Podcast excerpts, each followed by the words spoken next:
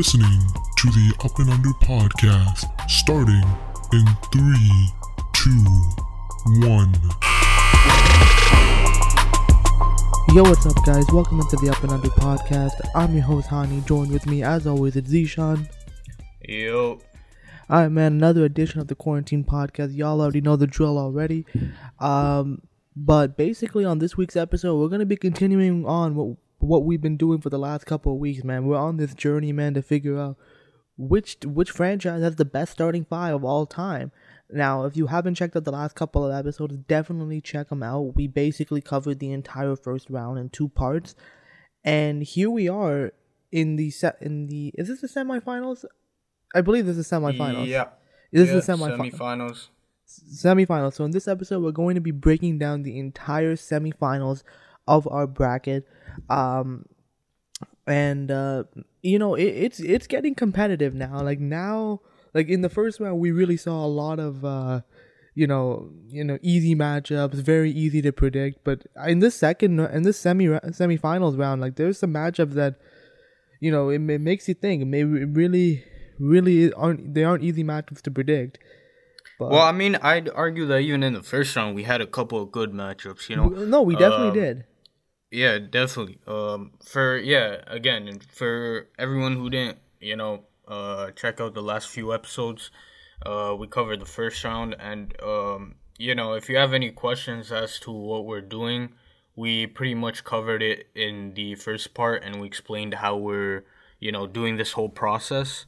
So um, yeah, if if you're confused or whatever, just make sure to check out that first part, and um, you know, you'll understand everything. And um, if you want to know like uh, how like our thought process and everything um, you know, if you don't have enough time to listen to the whole episode and see what our thought processes were in regards to uh, this bracket that we're doing, you can check out the blog post on our website, up and under podcast.com. Um, and yeah, you can pretty much read up on, uh, you know, the whole explanation there. Yeah. So I mean, the the gist of what we're trying to do is we basically have a random. We generated random matchups in the first round, and we basically are putting the two teams head to head with their all-time starting five based on the ESPN uh, lists that were that were recently released, and we're basically comparing these lineups in, in, in the event that these two lineups would ever play uh, in a best of seven series, who would actually come out on top. So here we are in the semifinals round, and since in the last episode we started with the Western Conference, I think it's fair that we start back in the Eastern Conference uh, with the first semifinals matchup. We have the Toronto Raptors taking on the Milwaukee Bucks. Now, just so I mean, both these two teams had interesting paths to get where they are. Obviously, we had the Raptors taking on the Sixers in the first round, and the Raptors won by a very narrow margin. Some may argue a homer pick, but I would definitely argue that. I don't give it. I don't. I don't give a shit. Look, it's it's not that the rap like if you check out the first episode, you'll see my reasoning as to why the the pick uh, the Raptors moved on. But it, in the end of the day, it was a very close matchup. The Raptors barely were able to squeak into the second round. The Bucks, meanwhile, had a probably a lot more of a convincing uh, win in their first round matchup against the Detroit Pistons. Um, but now here they are head to head. And looking at these two teams, so just to recap the starting lineups for the starting fives for each team, the Bucks all-time starting five consists of if I can just find it. I'm totally prepared for this. so the Bucks all-time starting five consists of Oscar Robertson, Sidney Moncrief, Ray Allen, Giannis Antetokounmpo, and Kareem Abdul-Jabbar. Meanwhile, the Toronto Raptors all-time starting five consists of Kyle Lowry, DeMar DeRozan, Vince Carter, Kawhi Leonard, and Chris Bosh. So right off the bat, let's just start off with the Bucks. The Bucks clearly have the the better talent on the on the floor, hands down. If we're ta- we're comparing you know, just the like the Bucks clearly have the two best players on the floor, and Giannis and Kareem. Hands down, those two guys are better than anyone on the Raptors. Although the, you could make an argument for Kawhi Leonard, um, being maybe on par with Giannis, but it's with the rest of the team. it's just no no comparison. Then when you're comparing guys like having Oscar Robertson versus Kyle Lowry, the Big O gets the advantage there, and then you and then it's between Ray Allen and DeMar DeRozan. We all know Ray Allen would win that matchup. So if we're looking at just from that perspective alone, the Bucks clearly have the advantage here. And just like I talked about in the first round, the Bucks just have a very balanced team. When you're talking about scoring uh, with Kareem, Giannis, and the and the Big O. You have shooting with Ray Allen. Then you have a bit of defense there, like Oscar Robertson's a, a big, uh, a, a fairly big point guard. Ray Allen is a long is a, is a big player as well. Giannis is also a big player, so they do have the size advantage. So they can be a very good defensive team. So the Bucks are just very very balanced, and they also are very talented which flips things over to me to the Raptors. And although the Raptors definitely have talent, you know, they definitely, like I said, uh, the way they were able to beat Philly was just based on how balanced of a team they are as well. You know, you got some shooting, you got some defense, you got some scoring. Um, there's also a lot more versatility on this Raptors lineup. The problem that is arising is a they are being completely outsized. Like just when you're looking at Kawhi Leonard and Giannis, Giannis clearly has a size advantage. Then you're talking about Kareem Abdul-Jabbar and Chris Bosh. That's no comparison either. So that's one thing. The Raptors are clearly outsized in this matchup, and then they also are out talented in this in this uh, matchup, if that's even a word. Um, but basically, the Bucks just have the advantage on the talent side, and you can argue that talent isn't everything, but in reality, if we're looking at a seven game series, typically the team with the better players win win win series. It's just it's just been the way that's been that's just how things have been, you know, since the end in the inception of the NBA. So um obviously we know there have there are cases where teams with less talent can overcome uh, the deficiencies, but in this matchup, I just don't see that happening. Like if we're just talking, like looking at the individual ma- matchups, Oscar Robertson versus uh, Kyle Lowry. I already touched upon this. Kyle's a good player. I like Kyle a lot, but the Big O is just hands down the better, the better matchup. Then Sidney Moncrief and DeMar DeRozan. I would say that's a bit of a draw. Maybe DeMar has a bit of an advantage here, but you know it's. it's I mean, Sidney Moncrief is one of the greatest perimeter defenders of all time, and uh, as for a playoff series, we've seen DeMar DeRozan play against uh, people in the playoffs. Uh, you know, add on the factor that you have one of the greatest defenders uh, of his generation guarding DeMar. I don't think that would be a great matchup. To defend DeMar a little bit, I feel like DeMar will have a slight may, may, might be able to make up for it because he is a solid offensive player. But then again, like I just feel these two guys kind of cancel each other out, so I'm kind of ignoring this part of, of the, the matchup. Then we're going on to Vince Carter and Ray Allen. A bit of a tough one, but I feel like the the more the bigger the greater asset comes from Ray Allen just from the fact that he's just a way better shooter and the shooting is so instrumental in creating space for Giannis and Kareem that I just feel like you know Ray Allen's strengths outweigh the strengths of Vince Carter because Vince Carter just needs to attack the basket and as, as I touched upon earlier, the Bucks clearly had the size advantage. So being able to get to, to drive in the paint and being able to, you know, create shots from, from down low are, are, going to be very difficult for the Raptors. So for that sense, I'll give Ray Allen the advantage there. Then obviously we're comparing Giannis and Kawhi. Now this is kind of where you know, the Raptors do have some fight because Kawhi definitely is a great player, and we saw Giannis at this stage in his career clearly isn't ready to compete with Kawhi. But so basically, I would I would render that a draw because these two guys will probably cancel each other out. But Giannis is clearly the better defender. He'll probably wear Kawhi out faster than Kawhi can wear Giannis out. So uh, that take that as you will. And then finally, the last matchup, which I feel is the is the nail nail in the coffin for the Raptors is Kareem Abdul-Jabbar versus Chris Bosh. Now, again, we know how great of a player Chris Bosh is. You know how he was able to completely change his game. You know as he went to Miami, as he progressed in his career. But there's just no stopping Kareem Abdul-Jabbar. Like he already has one of the most unstoppable shots of all time. Uh, he is the greatest scorer of all time. So the so just and then not to mention the height advantage. Like Kareem Abdul-Jabbar has a good four, five inches on Chris Bosh. I'm assuming, like, uh, but yeah, around I think what five inches around. I think it's it's it's something around that range. But he does have a height advantage over Chris Bosh, and then not to mention you add the sky hook on that. That's already in, un, impossible to stop. So for me, it's pretty clear that uh, the Raptors are are not going to be moving on in this one. I feel like the Bucks can easily win this matchup in four, maybe five games. The Raptors might be able to sneak one in, but the like like I just feel like this is going to be a sweep and the Bucks will take it. Yeah, um, for me personally too, I, I would agree with um a lot of the points that you said. Uh, one thing I will I think uh correct you on. I think you meant to say. Uh, I think we both say Kawhi's the better defender, but I think you meant to say in terms of more versatile defender. Giannis is a more versatile defender because he can defend outside and inside as compared to Kawhi. Um, so I think that's what you meant to say. Um, but yeah, um, as you were talking about before, in terms of uh, talent, um, talent, talent is the game of basketball in the NBA more than I think any other league in sport uh, and sports is driven by talent. And um, you know, you pointed to the case about um, there have been teams that were less talented and that you know could pull off a victory against more talented teams. But when we're talking about all time greats, you know, that, that just doesn't happen because they're all time greats for a reason. You know, they don't make those kinds of mistakes, you know. Um, except for like, you know, some of these guys have done that like uh, one time in their career or whatever, you know, like Dirk Nowitzki, LeBron, all of that. But, you know, when we're talking about greats, these all these greats as a whole, these guys are all time greats for a reason and they don't make mistakes like that.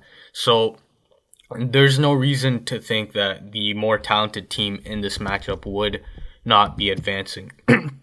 um, and especially as you talked about, you know, having the greatest scorer of all time on your team, having one of, you know, I think probably a top five point guard of all time on your team, having a top three shooter on your team, having uh, a league MVP at 23 years old on your team, having one of the greatest perimeter defenders of his generation at, uh, on your team, that's just a ridiculous lineup. And the, you know, as great as Kyle Lowry, DeMar, and VC were, they're nowhere near, uh, you know, the the level of players that you're talking about, like guys like Kareem, Giannis, and Big O. Uh, these guys are not at the level that you know the guys of Milwaukee are. So I think in that respect, it, it just as you said, it's either a sweep or uh, you know a gentleman a gentleman's uh, sweep in five games for the Milwaukee Bucks. Yeah, so the Bucks will be moving on. So let's flip things over yeah. to the Western Conference. Yeah, so um, flipping things over to the Western Conference, the next matchup we have is the Los Angeles Lakers versus the San Antonio Spurs. Um, just reading the lineups for you quickly. The Los Angeles Lakers have a lineup of Magic Johnson, Jerry West, Kobe Bryant, Kareem Abdul-Jabbar, and Shaquille O'Neal. Whereas the San Antonio Spurs have a lineup of Tony Parker, Manu Ginobili, George Gervin, Tim Duncan, and David Robinson. Now, um, again, I like to start off with defense. So, um, off the bat, I think the Spurs do have an edge defensively. Um, you know, especially when you're talking about uh, the twin tw- twin towers with Tim Duncan being one of uh, you know the great defender that he is, David Robinson being the great defender um, that he is. But um, even in that respect, I don't think the Lakers fall too short um, of the Spurs. I would definitely give the edge to the Spurs defensively, but again the Lakers aren't too far off in terms of you know having Magic Johnson, Kobe. Um, again, Kareem and Shaq um, weren't the greatest defenders um, in the world, especially you know if you throw them in this era. But again, I think this is where the matchup plays a part when you have uh, you know the twin towers of uh, Tim Duncan, David Robinson. This really helps, I think, the um, expose the Lakers big men less in terms of defensively because Tim Duncan, and David Robinson don't have, you know, the foot speed that you're talking about like modern day stretch fours have, for example. So the fact that Tim Duncan, and David Robinson are that big uh, enables Kareem and Shaquille O'Neal to be able to keep up with them relatively well uh, compared to if they were smaller players. Now, again, as I said, the front court of Kareem and Shaq are not great uh, defensively, but the fact that you know Tim Duncan and David Robinson are um, you know big men as well helps Kareem and Shaq uh, in that respect. But then flipping things over to the offensive side of the court. Now, again, the Spurs do have a great offense. You know, you're talking about Tony Parker, Manu Ginobili, the Iceman, Tim Duncan, David Robinson. All these guys could legitimately, you know, put up like a good 30 a night in their prime.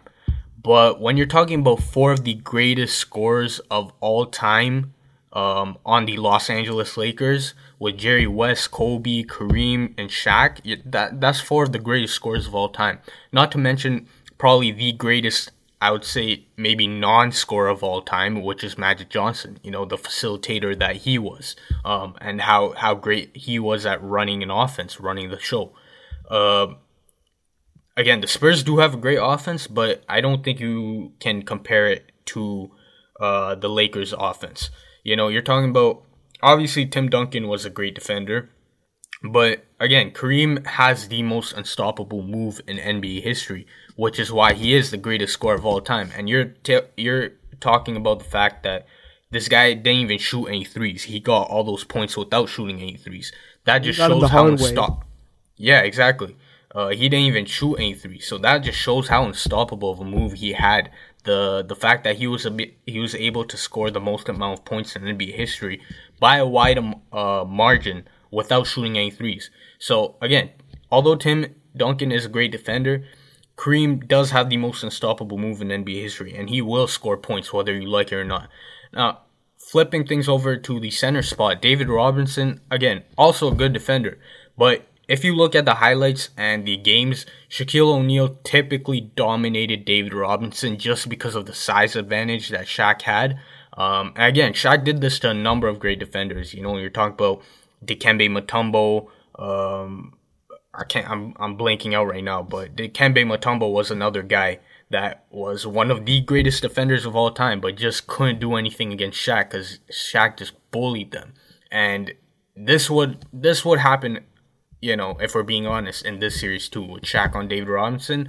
Shaq would bully David Robinson. Though David Robinson, again, would score his fair share of points, you know, get some blocks as well, but Shaq is, you know, we're talking about the tank that is Shaq.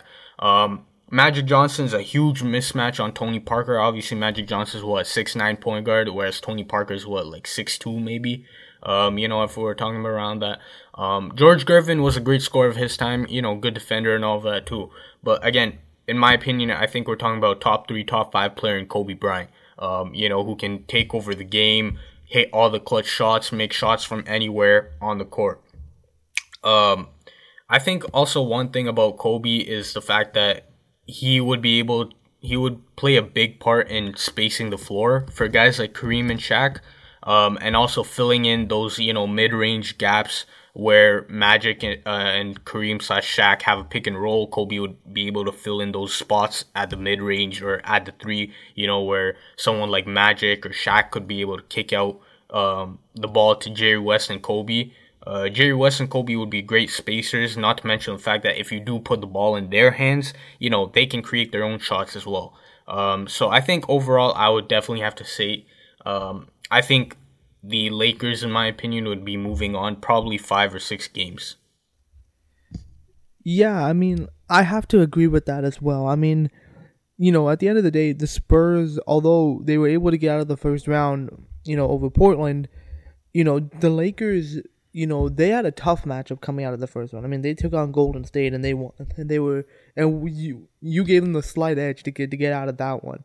So yeah, that was pretty much a toss up yeah, that one was very tough. But here, you know, although on paper these these two starting fives are absolutely fantastic. Obviously, on one hand, you have the Spurs, like who basically created their their, their championship dynasty with all these players, and you know, you know, defensively, I agree. Both these teams are pretty evenly matched if I had to, to say. You know, obviously the Spurs, I'll give them a slight edge on the defensive end.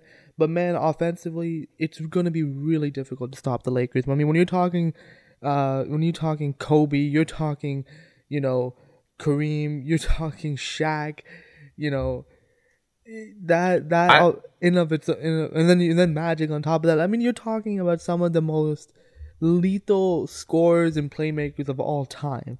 You know, I will also add in the fact that I think although the Spurs have a more uh, balanced team and definitely a more well-rounded team, the Lakers do make up for you know their lack of fit, I guess, uh, just in terms of sheer talent and dominance.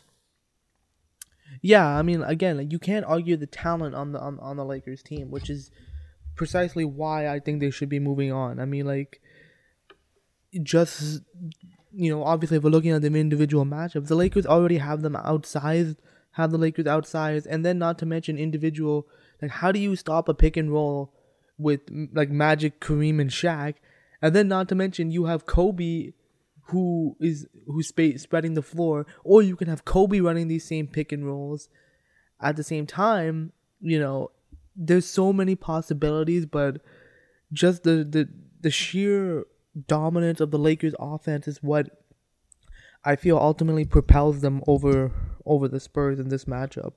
So yeah, I agree. Lakers uh, Lakers should be moving on. Um, flipping things back over to the Eastern Conference. Now this is probably uh, one of my, my favorite matchups that I was that I was excited to have in the Eastern Conference, and in that's the Chicago Bulls taking on the Miami Heat. Uh, so the the Miami Heat obviously have their start all time starting five is Tim Hardaway, Dwyane Wade, LeBron James, Alonzo Mourning, Shaquille O'Neal, and then the Chicago Bulls. We all know what it, who they are: Derrick Rose, Michael Jordan, Scottie Pippen, Dennis Rodman, Artis Gilmore.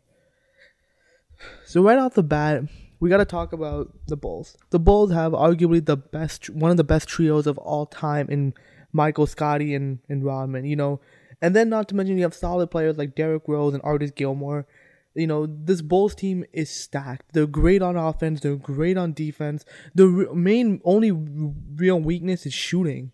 Like eh, believe it or not, like that's the the weakness of this team. But even then, like Scotties can shoot a little bit, Michael can shoot a little bit, and when and D Rose can shoot a little bit. So they do have a bit of shooting, but maybe not as much as you would like them to have. Um, and then we're talking about the Miami Heat. Meanwhile, they're no slouches in their own right. You know, they have the great pairing of LeBron and D Wade. Not to mention you have Alonzo Mourning and you have Shaquille O'Neal. Tim Hardaway a solid complementary piece as well. So Miami has again athletic, a ton of athleticism. They have a ton of versatility. They also have some a solid defense. Although I'll have to, I'll talk about defense in just a second. But man, looking at these two teams, there is a lot of talent between these two teams.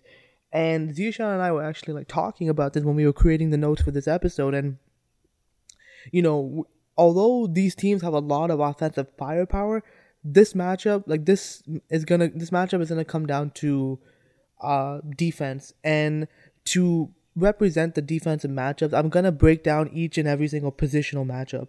So first we got the point guards and Derrick Rose and Tim Hardaway. Obviously, Tim Hardaway is a, an okay defender. Derrick Rose, we know, isn't a good defender, but the better offensive player is for sure Derrick Rose. So, which is why I believe Derrick Rose is going to have the advantage over Tim Hardaway. Uh, nothing against Tim Hardaway. It's just D Rose is the better offensive player. He will be he'll will be able to take advantage of Tim Hardaway. Not next, we're going to Michael Jordan versus Dwyane Wade. Now, both these guys are solid defenders in their own right. I'll argue Michael is maybe a slightly better individual defender, but these both these players can also score too. So on any given night, you can have Wade or you can have Michael score 30. But when we're talking about uh, a, you know, one of the greatest scorers of all time, and Michael Jordan, obviously the greatest player of all time. Um, you know, I just feel that Michael is going to have the advantage over uh, over Dwyane Wade, just based on the fact that Michael can outscore D Wade. Although Wade is a solid defender, I just feel like Michael will be able to uh, outscore Dwyane Wade. So, you know, and like kind of overcome Dwyane Wade's good defense. Which brings us to Scottie Pippen versus LeBron James. Now, in this matchup, I got to give the edge to LeBron James. Now, Scottie is one of the greatest defenders of all time. You know, he probably can do a great job defending LeBron. The problem is, LeBron is one of the greatest players to ever play this game, and LeBron is a physical physical specimen. I mean, he is you know he is not only like strong he can pass he can he can shoot now. Like lebron is the complete package. And i just feel like that's gonna be like it is so difficult to stop a player of lebron james caliber. Although scottie will do a great job slowing lebron down lebron is still gonna be able to to get to get his points and get his buckets. Which brings us to the next matchup and probably the most interesting matchup between these two teams, and that's Dennis Rodman and Alonzo Mourning. Now, typically, Alonzo Mourning is a a shot blocker, so which means he primarily stays within the paint. Whereas Dennis Rodman is a defender who can probe around the perimeter and be able to, you know, kind of switch and be more dynamic and as far as how he plays defensively. So, although these players have some similar attributes, the edge just has to be given to Dennis Rodman here, just based on the fact that number one, Alonzo Mourning is not playing in his in his more comfortable position because Shaquille O'Neal obviously has that position. So, when you're taking Alonzo Mourning out of the paint, his effectiveness on defense actually, be, you know, gets reduced a little bit. Then on top of that, you got to look at Dennis Rodman is just, well, he's just physically will outwork Alonzo Mourning. Like I just feel like he's just going to be the more imposing player. Um, especially because Dennis Rodman is going to be in his element. He's going to be able to trap Alonzo Mourning. He's going to be able to switch off if he needs to. Then, not to mention, he can box out Alonzo Mourning and grab some rebounds uh, before Shaq can get a chance because he's probably quicker than Shaq as well. So, in that regard, I have to give the advantage to Dennis Rodman here. And finally, Artis Gilmore taking on Shaq this one is not much of a debate. I just feel like Shaq is, is just going to be too big and dominant for Artis Gilmore. Although he is a, Gilmore is a solid defender, Shaq is just going to be way too much for him. So if we're looking at just based on who has the advantages, it's definitely going to be a defensive matchup for sure. But I, I have to give the edge to the Bulls, just simply for the fact that they have that slight edge defensively. Like again, like the Bulls aren't at like crazy better than than than this Miami Heat team on defense, but they are they are still better by by by that slight edge, and that slight edge should be just as much as they need. And then not to mention they can sc- outscore uh, Miami as well because you have Derrick Rose, you have MJ, MJ doing a lot of the scoring low. Not to mention Scottie can can chip in a bit as well, and then Rodman grabbing some re- grabbing rebounds. I just feel like although this is going to be a very close matchup, I just feel like the Bulls have the advantage and will take this in, in a, in a hard fought seven game series. Um, yeah. Uh, yeah, I think this was the matchup we were talking about the most, um, yeah, when we were making the notes. Uh, it was definitely the most interesting matchup. Yeah, it was definitely a very interesting matchup. Um, and as you said, this would probably be, um, you know, when we're talking about the names on this list, um, in this matchup, you're talking about some of the greatest offensive talents of all time: MJ, Wade, Scottie, LeBron, Shaq, D Rose. You know, these are some of the greatest offensive talents of all time. And but, defensive. Yeah, so I was just gonna say that these are great, some of the greatest offensive talents at this, uh, uh, uh, of all time. But on these teams too, they also have some of the greatest defenders of all time too. So I mean, you know, although these guys are all great at scoring, um, defensively is where the game is going to be at for this series, which is why, although, you know, their scoring may be able to push these games to, you know, you could have like a 110, 120 point game, but I think most of these games would probably come down to like a 90 point game just because of the fact that these two teams are such great defending teams as well. Um, you pointed to a. I think this was a matchup we also talked about the most. Um, you know, you have your MJ versus Wade matchup, LeBron, Scottie, which are you know great. Um, and I think these guys will do uh great. Even uh, you know, uh, even the defenders that they are, these guys would be able to get their points just because of how great uh you know each player is. But I think the most interesting matchup in the series would definitely have to be the Rodman uh Alonzo Mourning matchup. Um, and this I think would be a very crucial matchup uh, in the series. Uh, you know, you talked about the fact that Alonzo Mourning. I think this is where matchups um, and you know having players out of position uh, really factors into a series. Uh, you're having Alonzo Mourning, whose uh, effectiveness is limited because of the fact that he is playing out position, um, because he is playing alongside Shaq. Uh, you know, if he's playing your power forward position, Alonzo Mourning's going to be forced out of the paint. Um, obviously, Dennis Rodman is not a great, you know, scoring player. He's not a scoring threat. Um, Alonzo Mourning can, you know, will be able to camp in the paint quite a bit. But again, you're talking about a guy in Dennis Rodman who was setting screens, who was, uh, you know, being able to run out onto the perimeter. Um, you know, when you have a switch on Alonzo Mourning with Michael Jordan or Scottie or D Rose. So Alonzo Mourning, just because of the position that he's playing, given the fact that he's has to run with Shaq, um, Alonzo Mourning, his limit, his uh, effectiveness is going to be reduced and limited, whereas Dennis Rodman can still play the same position um, that he did. As uh, you know, for people who don't remember, he played small forward on the Pistons, so he was more of a perimeter oriented defender. Whereas when he got to Bulls, he played you know a bigger position of power forward, where he was more in the paint. So Dennis Rodman can still play his you know his game, his his role of roaming the paint, roaming outside. He's still able to do that. Whereas Alonzo Mourning, his limited, uh, his effectiveness is limited. Now, again, if you want, you can swap the matchups where you have Alonzo Mourning patrolling the paint, and then you bring Shaq out to the power forward spot on defense. But again, that would probably be an even worse matchup just because of the fact that Shaq is even slower than Alonzo Mourning. Um, so you wouldn't even want Shaq playing the power forward spot or the four spot on defense.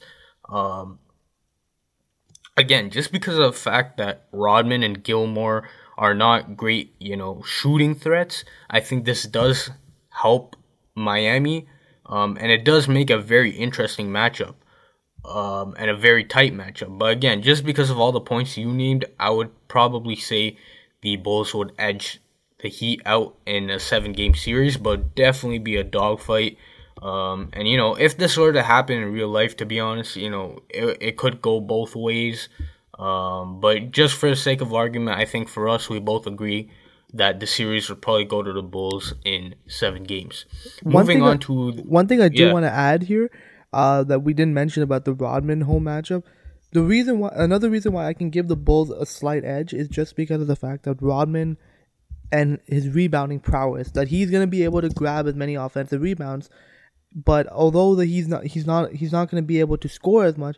Just giving guys like Michael Jordan, Derrick Rose, and Scottie Pippen, you know, second chance opportunities are going to be crucial because you know Michael doesn't miss like to miss twice. So if Michael misses once, he's he's you know he's gonna try his best not to miss twice. So I just think that's gonna be a big part. Like that that could play a factor into giving the Bulls that slight edge that they need to edge this series out. But you were right. Like you, like this is this would be a dogfight either way. So yeah, I just wanted to Yeah. add that one point in. I think yeah, exactly. That's why I think uh, you know the matchups and the players um, of these lineups is what also makes it a lot more interesting. Just because of the fact that you have guys not playing their you know normal positions. For example, on the Lakers, we had you know Kobe Bryant um, playing the small forward spot. So you know if he was against a, a bigger player, it would make a huge difference. Um, I think this is what you know really makes these matchups uh, very interesting in that regard. Again, moving on to the Western Conference, um, we have the Oklahoma City Thunder slash Seattle SuperSonics versus the Houston Rockets. Now, again, as I said last episode, ESPN had the OKC slash Seattle franchises separate, but just for making you know our episodes easier, I combined the two and made the best lineup uh, I could make out of the two. So starting off with the Seattle slash OKC lineup, we have Russell Westbrook, Gary Payton, James Harden, Kevin Durant, and Jack Sikma. And then on the Houston lineup, we have James Harden, Calvin Murphy, Tracy McGrady, Rudy Tomjanovich, and Hakeem Olajuwon. Now I think this matchup was, you know, very interesting in that regard too, because I think this is a much more evenly matched series. Um, you know, you're talking about great talented players on both uh, on both teams. Um, you know, you're talking about great scores. You know, some really good defenders with Gary Payton and Hakeem Olajuwon. Um, I think this would be a very good series, a very solid series, uh, a very evenly matched series. Um, I think the slight advantage would probably go to OKC in terms of defensively, uh, with Gary Payton, uh, Kevin Durant there, uh, especially the matchup uh, having Gary Payton there to be able to guard a guy like James Harden, I think would be very beneficial. But again, uh, you know, you have guys who aren't that great defensively on both teams as well. So it kind of, you know, these two teams aren't they they have some individual talents defensively, but they also have, you know, some negatives defensively when you're talking about Russell Westbrook or James Harden, you know, uh, Calvin Murphy was a shorter guard or, you know, T Mac, all of that. T Mac wasn't, you know, the best defender, although he was a good defender or a solid defender, I would say. Um, but again, I think the defensive matchup would not be um, as highlighted as, for example, you know, the series of the Bulls versus the Heat. Again, I talked about the, having the advantage of putting GP on James Harden. Um, James Harden would be probably their first, uh, Houston's first perimeter scorer. Um, and a guy that can drop 50 on you any night. Having one of the greatest players of all time uh, defensively in Gary Payton being able to lock up James Harden, especially the fact that, you know, we've seen James Harden have his struggles in the playoffs. Obviously, I think it is overstated, you know, and he does get a bad rep for a few games that he did, you know, choke. But again, we're talking about Gary Payton, the glove, one of the greatest perimeter defenders of all time. Um, you know, probably, uh, probably the best, you know, maybe guard defender of all time on James Harden, uh, which would really neutralize him. Um, you know, again, on the offensive side of the ball, the Rockets and the Thunder can both score a lot. Um, the Rockets can, you know, the Rockets have T Mac, James Harden, Calvin Murphy, Hakeem. So again, the Rockets can score a bunch of buckets. But the problem is the Thunder can also score just as much, if not more. We're talking about, you know, Gary Payton was a pretty good scorer too. Then you also have James Harden um, on the Thunder, which makes it interesting because he's in he's on both of these teams. I would say obviously I think the Thunder version of James Harden will be worse just because of what he represented to the Thunder versus what he he what a player he is on uh, Houston. Um, but then again, we're talking about um, Kevin Durant, who is arguably the most talented offensive player of all time. Now, Rudy Tomjanovich was a good player in his heyday, no no doubt about that. He made a you know a few All Star games, but again, we're talking about Kevin Durant, you know, who will probably go as down as maybe like a top five scorer of all time um, when it's all said and done. So I think in that matchup, obviously you have to give um, KD the advantage in this matchup, I think the matchup, particular matchup of Jack Sikma and Hakeem Olajuwon would definitely be interesting because of the fact that you know Hakeem is offensive and defensive beast, but which is why I think the addition of Jack Sikma on this uh, Seattle slash OKC lineup is very crucial because of the fact that you have Jack Sikma who can shoot threes um, you can have him bring Hakeem out onto the perimeter, which will neutralize him defensively. Now, again, Hakeem was quick enough to be able to keep up with, like, you know, a lot of uh, wings, a lot of guards, maybe. Uh, he was definitely quick enough for that. But again, his primary role and the place where he was most effective on defense was at the rim. Uh, when you have a three point shooter like Jack Sikma, who can bring Hakeem out onto the wing, onto the perimeter, it reduces Hakeem's effectiveness. Not to mention the fact that when you have a guy like Hakeem, when you when you have guys like KD and Jack Sikma at the two big spots that can pull out their defenders from the paint, a guy like Russell Westbrook can go crazy and just attack the basket. And you know we're seeing it with the Houston Rockets this year, um, just making that connection uh, to this regular season where Russell Westbrook has nobody in the paint, and we've seen the best version of Russell Westbrook I think that I've ever seen him by far.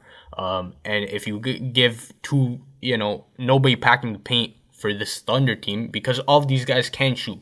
Um, a very underrated thing about this Thunder team is literally these guys, these guys can go five out with Gary Payton, James Harden, KD, and Jack Sikma all being able to shoot. Russell Westbrook can't shoot, but he's gonna attack the paint like crazy um, and he's to score a lot of points that way.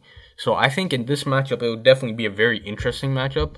Um, a very, uh, I think a very evenly matched um, series, but I would definitely have to give the edge to OKC slash Seattle, probably in I would say six games.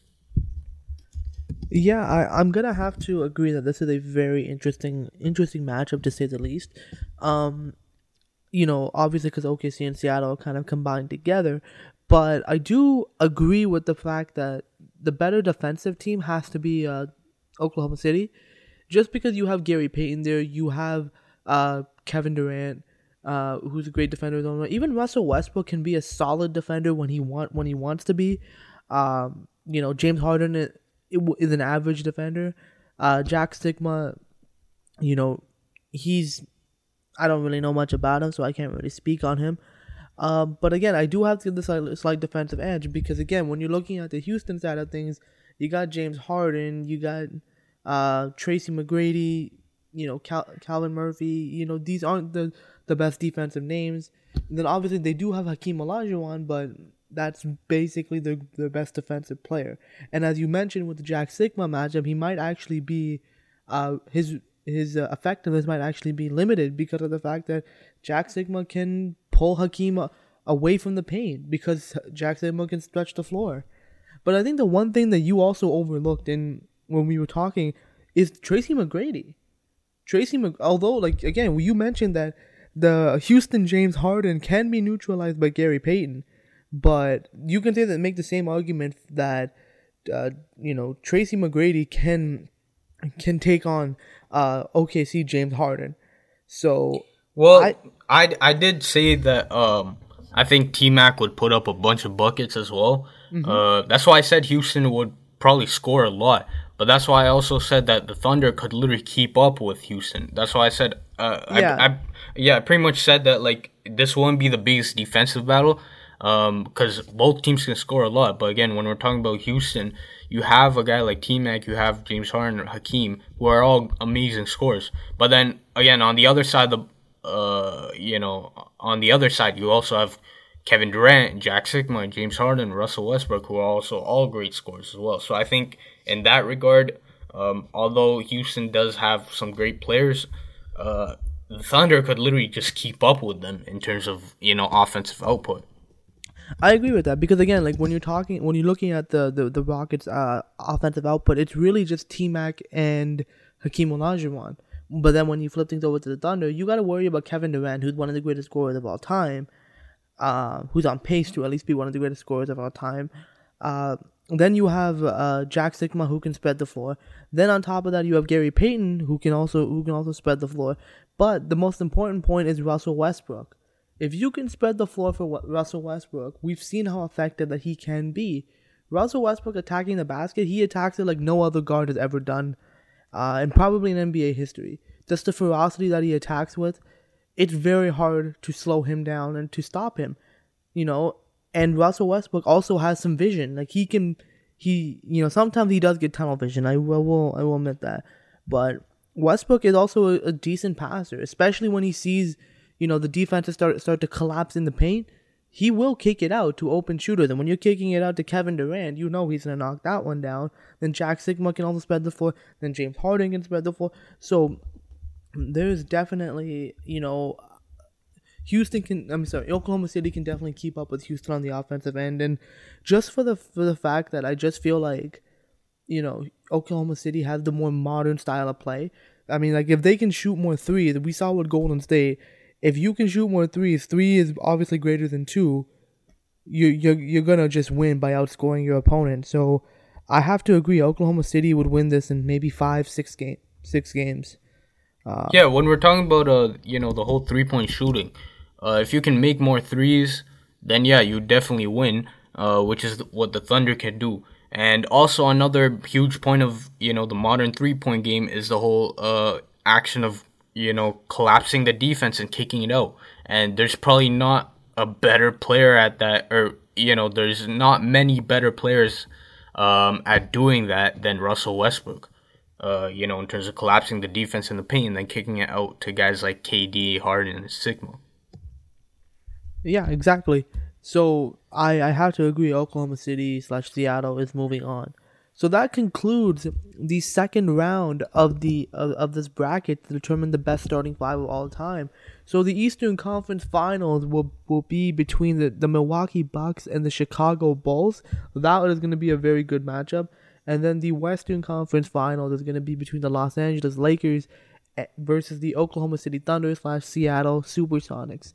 So stay tuned the next to the next week's episode where we're going to be breaking down the Western Conference Finals and the and the finals, uh, the final round to determine which team has the best starting five of all time. But these two matchups are going to be insane for next week. But moving on into the up and under segment for this week.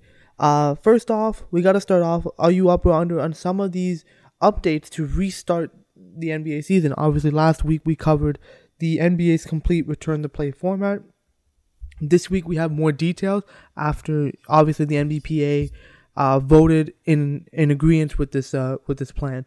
So first off, are you up or under on the NBA uh, expanding the the allowed roster spots from 15 to 17 players? Uh, are you uh, players will be excused to not play if they do not want to. So if players feel that they they feel unsafe going to Orlando, they can you know decline and and stay home without any penalties. Uh, just a portion of the contract is going to be taken. Uh, if a player tests positive for the coronavirus, teams can sign someone to replace them. So obviously, players who haven't been on a roster, you know, like a J- Jamal Crawford and J.R. Smiths, you know, free agents that aren't on any rosters currently. Uh, some teams who haven't made the playoffs are asking the NBA. Oh, I think it's uh for the last points the opposite. So if a player does test positive for corona, um, in the playoffs, teams can sign uh, a player to replace them. Uh, but they have to have been on a active roster this season, meaning at least a summer camp, a training camp roster, or a regular season two way, you know, all of that. So you can't have, uh, they can't add guys like Jamal Crawford or J.R. Smith who haven't played at all in the league this season. Yeah, but I think the, mo- the more likely case would be two way players. You know, you can call up a two way guy if you need one, but. Yeah just moving forward into so so basically some teams who haven't who don't who haven't qualified to go to Orlando to continue the season they are actually requesting from the NBA to have some sort of mini camp or some kind of OTA type of uh you know some practices so at least then they're not going you know 10 months or so without playing any basketball they can get some work in um the NBA is actually hinting at a condensed schedule for next year uh, but they're still trying to play the same amount of games which means that they're going to try to condense an 82 game season in maybe four months, four months to four and a half months. So we are going to see some back to back. So that one's going to be interesting. The NBA will be testing for player uh, performance enhancing drugs, uh, but they will not be testing for recreational dr- drugs like marijuana.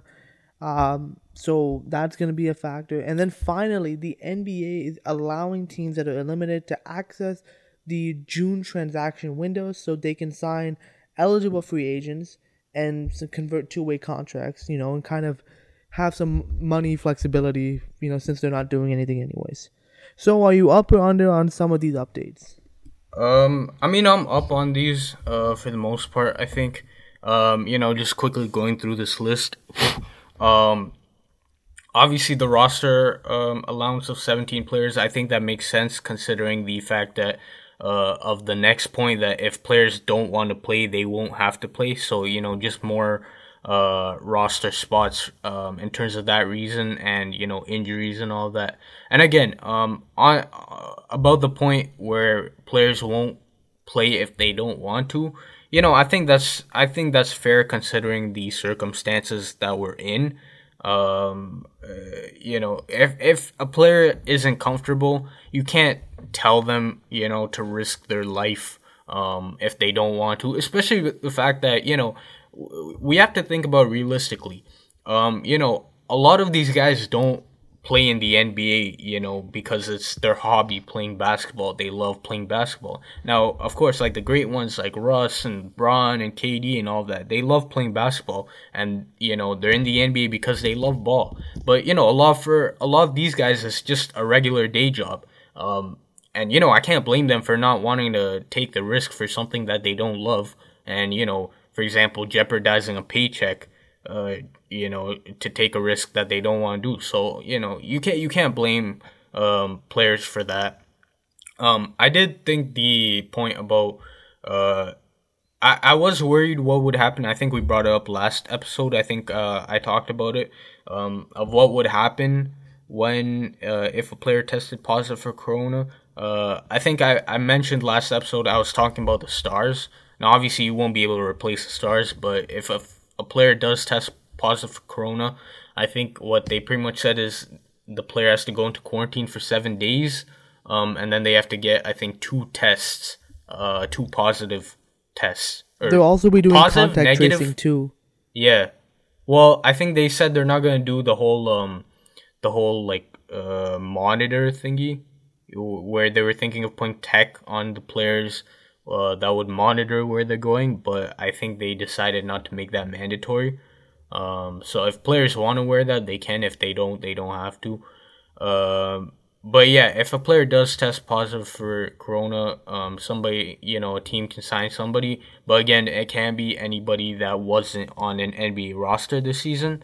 Um, I think that's just like you know contractual reasons and all of that. In terms of teams who haven't made the playoffs, asking for you know camps and all of that, I, I definitely agree with that. That that definitely makes this sense. The one issue I really did have was um again this wasn't the uh, NBA saying it. It was I think the Hawks, uh one of the Hawks owners or something. Hawks if- GM. Hawks GM. Um right. He said that the NBA was hinting that they might try to make a condensed schedule next year, uh, which I thought was fine. But then they said that they were gonna try to play 82 games, and that's that's where they lost me. Where I was like, nah, that's that. I mean, that's not gonna happen most likely, but it's just it- it's just it's just not a good idea. I mean, I can't blame them for trying it. about yeah, when we are talking about the notes, uh, when we are talking about me and Honey were making the notes, I pre, I, I said, yo, if they did this, literally everyone by the time the playoffs rolled around, everyone would be injured. To be Or dead. yeah, exactly. Um, it's just like, not I a don't- good I idea don't- to fit eighty-two games in like five months. I mean, I don't blame the NBA for wanting to try this because again, I've kind of hinted at this like, like these last few episodes. The the NBA is trying to recoup a ton of money, and like they're gonna try to do it uh, in the best and the most effective way possible. But again, it does help the, the players that they have a union, so Yeah, to stop exactly. things like this from happening. And again, um, in terms of them trying to recoup their money, at this point they've already lost hundreds of millions of dollars. So like, they already have made a huge negative. Uh, you know, this whole year with the whole China situation, and then this whole situation right now. So I mean, it is what it is at this point, bro. Um, and in terms of you know a whole money loss situation, literally everyone in the world lost a lot of money this season. I mean, this year. Uh, probably minus like grocery stores and toilet paper companies. Um, yeah. Oh, and mask, mask and glove companies definitely. They they definitely made a lot of money this season. Uh, this year, but yeah. Um, I think that was kind of stupid. Um, and pretty much you know the rest of the points are you know they are what they are. Um, uh, in terms of NBA allowing teams to you know access the whole June transaction window, it's pretty much not gonna you know matter that much because it's more about you know teams' own two way contracts and you know summer this- contracts and all of that. This So- also benefits the teams who are currently who are in the playoff hunts as well because they can. This transaction window also allows them to convert two way contracts and also sign, you know, the the Jamal Crawfords and the J.R. Smith. So that's kind of what we were alluding to. So they could technically still sign them because similar to how in a regular NBA season, you have uh, a certain window of time before the playoffs that you can sign a, f- a free agent player, uh, and they can be playoff eligible. So that's what the NBA is Yeah. trying to do as well. So in terms of the whole, you know, the the whole situation about players who haven't been on a roster this season, uh, from our understanding, it's pretty much until the season ends that teams can sign those guys. But if the season ends and then the playoffs start, um, and those guys haven't been signed yet, then they're inele- they're ineligible to sign in case of a you know a corona um, diagnosis in the playoffs, pretty much. So yeah, uh, that was my thoughts what, you know what you saying for that. For the most part, I, I mean, I agree with it. I mean, I do like the idea of players are going to be excused if they don't want to play. Um, I I don't really see which players don't want to play. I mean, the I mean, I notable- have heard I have heard some players that you know they don't. the most play. notable name is Carmelo Anthony, but he's obviously looking for more details. Um, but again, like for mo- majority of the players will want to play, but I do like the idea that they're they're not gonna penalize anybody because you really can't. At the end of the day, like this is like a- any company sh- shouldn't penalize anyone for valuing their own safety versus you know going to work and risking risking themselves. So especially definitely agree with not a one. multi like hundred million dollar corporation. Yeah, exactly. Like you, why, why take the chance? Um, again, like we talked about the the condensed schedule idea, that that's completely bullshit. That they're trying to, you know, play 82 games in a condensed uh, schedule. Um, you know, I think the, the probably the, the news the player they're gonna love is the fact that the NBA, you know, they're not gonna be testing for recreational drugs yet, but they are gonna be testing for PEDs, and I think that kind of makes sense because of the fact that they're already gonna be be be tested every single day for COVID. Uh, so and that's already like I heard like the process is very, very painful and very weird. So Yeah, they stick it up your nose. Yo, It they goes stick it into- deep up there too. Yeah. Like it's not like it's Bruh. freaking like, you know that that that freaking like right at like the edge of the nose, man. Like that's freaking like they're going in there, man. Like that. Bro, I don't want I don't want corona just because of that, bro. I I don't want to even like attempt to take that test, bro. Like, bro, that's that's a good enough reason for me to not want to get corona. My question is, is how do you not sneeze from that? I don't know, man. It, it's because like the the sneezing. I don't know, man. Stick something up your nose and then y I uh, try it out. Yeah, I'd rather not. But yeah, that, but yeah, the fact that players are gonna be, you know, they're, they're just not gonna be testing for recreational drugs because they're gonna, the players are gonna be like, what the hell? How many tests do we have to do? Which I find And plus, it's you know it's been like five months, and these guys are probably chilling at home or whatever. So there's no point of you know. Uh, most of them would probably, a lot of them I bet would probably test positive. So you know, there's really no point of doing that. Yeah, but PEDs, I definitely understand why the league needs to test them because obviously to keep the competitive integrity uh still intact. But yeah, overall, man, I agree with this. I'm just excited for ball to come back. Like these next couple months have to pass very quickly, man, because we need to get the get some ball. Um, Yeah, exactly. Um, next up, are you up or under on Trae Young saying that he was frustrated about the season uh, being ended, um, you know, for those eight teams and not being able to play out the rest of the season and uh, have a fighting chance? I'm under. Like, bro, like Trae Young, like, what the hell? Your season was over. like it, it Bro, was the- already their over. season was over by like December, man. like if you if you wanted to if you wanted to to continue playing, then you should win more than twenty games in a season. exactly. Like Yeah. the, like this is this is what it is. Like you can be frustrated all you want, but again, you were the number one option on that team. Yeah, just because John Collins was out, you guys were four and zero to start the season. I had a ton of faith in you guys, and you let me down. So, you know, it's you can't really blame the league for not including you because what chance would you really have of making it to the Also, playoffs? nobody wants to see a uh, Atlanta versus Milwaukee matchup Nope. because Milwaukee would be winning by like 50 points every game. I would say so, sixty. Uh, 60 is a good. Uh, I, would- I would say that's a pretty fair guess to be honest. I mean, I mean, we they, the league would probably enjoy it, you know, having making them make make some money, having Giannis jump over Trae Young and dunking it. yeah, I mean, he did it to Tim Hardaway Jr. I don't, I'm I'm pretty sure he can do it to Trae Young. yeah, exactly. Yeah. Yeah. So yeah, I mean, I'm under on that one. Uh, moving on, are you up or under on LaMarcus Aldridge and Bojan Bogdanovic being ruled out for the season? Both obviously going for season-ending surgeries. Uh, I'm under on it again. You know, just to reiterate, when we're talking about uh, if we're up or under on guys getting injured, we don't mean the actual injury because you know, obviously, we don't wish injury on anybody, but we mean you know, as in their overall impact for them and their team.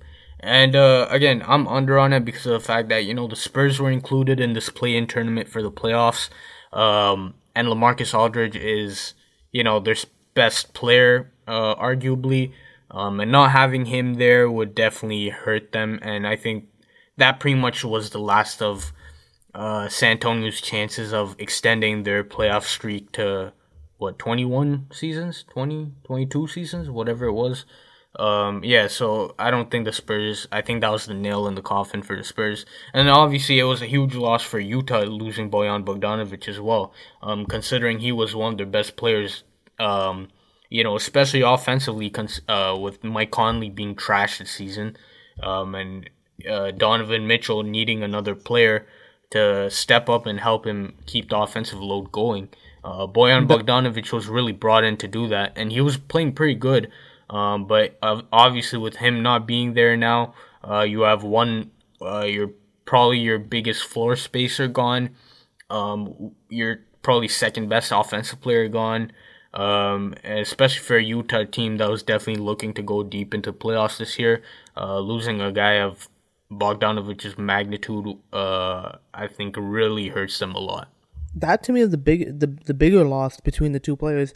I mean, Aldridge definitely sucks for the Spurs, but the Spurs' likelihood of making the playoffs is pretty slim, anyways. Uh, but for Bogdanovic, I mean, like the Jazz are in a playoff spot. Like they had a chance to to advance in the playoffs if they, you know, with the right matchup. But now I, it's gonna be really tough to see them moving on. So. Yeah. Um, next up, are you up or under on Houston Rockets owner uh, Tillman Fertitta saying that he's leaving Mike D'Antonio's Mike D'Antoni's future um, in GM Daryl Morey's hands? So I'm up on the fact that that's what it's gonna come down to, but I'm under in the sense that wasn't Daryl Morey already in charge of Mike D'Antoni? Yeah, so job? that's that's what I'm saying. Like, I guess yeah, because there's a whole lot of rumors about Daryl Morey even being fired. Uh, with Tillman Fertitta pretty much saying that Mike D'Antoni's future is up in Daryl Morey's hands, I think that signals the fact that Daryl Morey's gonna stay at least for you know a couple more years. Uh, but yeah, Mike D'Antoni's uh, on an expiring contract, so I mean it's interesting to say the least. I mean, it, it really comes down to this playoff berth, and to be honest with you, just looking at the competition in the Western Conference, I just don't see how Houston can make it to the to the Western Conference Finals or even the NBA Finals to say that. I mean, so I personally think this might just be D'Antoni's last year coaching Houston.